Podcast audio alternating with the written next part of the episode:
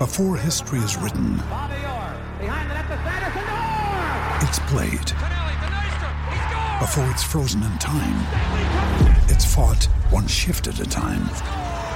Before it's etched in silver, it's carved in ice. What happens next will last forever. The Stanley Cup Final on ABC and ESPN Plus begins Saturday. All right, time for some uh, soccer chat brought to you by Sydney Trucks and Machinery, your one stop shop. And uh, don't forget, the global game will be back at this time on 1170 and across uh, the SEN network um, this time next week. Uh, the host, Simon Hill, joins us to chat some footy. How are you, Simon? Very good, Chris. How are you? Mate, I'm well. I'm well. Um, having withdrawals already, though, with the footy season or our footy season um, come to its conclusion. But I guess there's lots to look forward to in the round ball game. And, uh, well, for, for a number of years, you've, you've pretty much been the voice of, of, of soccer. And it's, it's great to have you still working with, um, with the SEN network, mate. Socceroos, um, World Cup quali start tomorrow morning. Early start for you, though. What is it, a 5 o'clock kick, 5.30 kickoff in the morning? Yeah, yeah. It's it's five thirty a.m. kickoff. Uh, we go on air with Channel Ten at, at five a.m. So it's one of those where you've got to set your alarm clocks, no matter where you are in the country. Um, it's not ideal. Obviously, th- this is a a game that was going to be played or should have been played in Australia, but uh, because of the pandemic, uh, we can't do that. So they're, they're off to Doha again, playing at the Khalifa International Stadium. Uh, and the good thing about that venue, at least, even though it's still pretty warm over there, it's an air-conditioned stadium, so it'll be a, a lovely 22 degrees. The pitch is good, um, so that they'll have no excuses. Where are we up to then in terms of um, are we on track? Expectations, results so far in qualifying. This obviously the final round. What we've won our first two, correct? So uh, ha- Yeah. if you run a rule across the performances, are you happy? Yeah, look, I, I think uh, to to uh, to be critical uh, when they've just won ten qualifiers in a row, which is an Asian record, incidentally, uh, would be a little bit harsh. Um, if you want to split hairs, the the performance against Vietnam in the last game wasn't the flashiest, but there were reasons for that. Uh, they were playing in, in very difficult conditions, very hot, very humid, as it always is in Hanoi, and they, they played on a pitch that was uh, horrible, really, very spongy, difficult to play, the sort of football that the Socceroos like to play. Uh, they won't have that problem tonight. Um, overall, uh, you, you can't ask for anything more than, than just keep winning, and, and that's what they've been doing. But the, the caveat is, is that they now come up against Oman, who are fast improving. Uh, they beat Japan away from home. That's how dangerous they can be. Uh, and then on Tuesday night, they go to Saitama to play Japan, which is, know, despite that result against Oman, it, it's still the toughest away trip in Asian football. So these are two very big tests for Australia. If they come away with four points, or you know, even better, if they get all six, then really, um, you know, Qatar 2022, the World Cup Finals, is an open goal from there. Oman, am I right in saying our- our last uh, time we played them, we won quite comfortably? Yeah, that was a friendly um, Oh, yeah. before the Asian Cup in 2019. So I don't know how much you can glean from that. It was a uh, a pretty one-sided game. They won 5 0 the Socceroos, but uh, this Oman team is, is much changed. Um, they've done away with a couple of their older players and, and gone with youth, um, and they're a very solid unit. They defend well and they're good in transition. So uh, look, I'm not I'm not trying to paint them as world beaters because I don't think they are, but they they do offer a threat. And if Australia are not on their game for any reason tonight, then they could get punished. But look, overall, if Australia play to their capabilities, uh, I think they'll win tonight. But the the real big test is is Tuesday night away to Japan. So uh, okay, okay, so it's it's um, well not a, not a really tight turnaround against Japan, but uh, that will really be the um, I guess the barometer by which we judge them most, won't it? Yeah, look, Japan is always the litmus test in Asia. Um, you know, they- they're the the country that has really, you know, taken their football onto the next level. They they reached the uh, the- the second round of the World Cup, the round of 16. Um, it might have even been the quarterfinals. I'm trying to remember. Goodness me, how long ago that seems. Russia 2018, and and they went out only to a, an extra time goal to Belgium. So you know, I saw Andy Harper on our preview show on Channel 10 yesterday saying he thinks that Japan and it might be a long way in the future yet, but he thinks Japan will be the first Asian nation to win the World Cup. And I think he's right. Uh, their football is so highly developed. Um, they invest a lot of money in it, of course. Um, they uh, sell a lot of players to good European leagues. Uh, you only have to look at uh, Liverpool. They've got uh, Minamino who, who plays for them, not every week, but you know, really good player.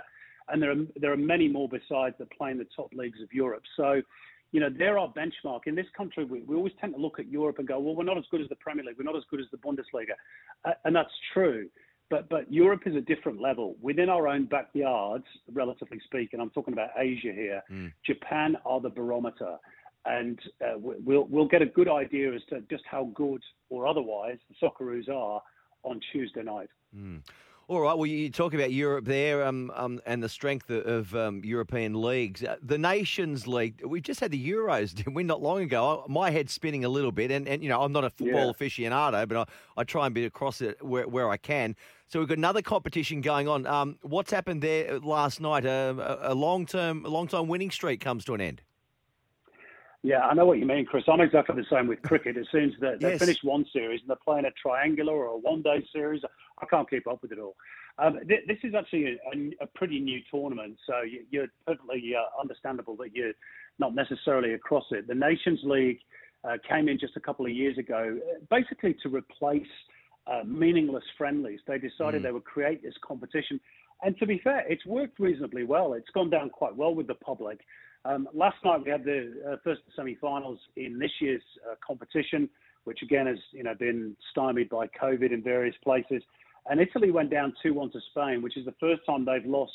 Now I don't have the exact stat in front of me, but I think it's 34 or 35 games. It might be even more than that. Wow. So it's it's a long, long unbeaten run. Of course, they they won the Euros against England in the final uh, during the Northern Hemisphere summer. So I guess all good runs have got to end at some point, but uh, they'll be disappointed that they've they've had to lose it in uh, in a semi final against the Spanish. Mm.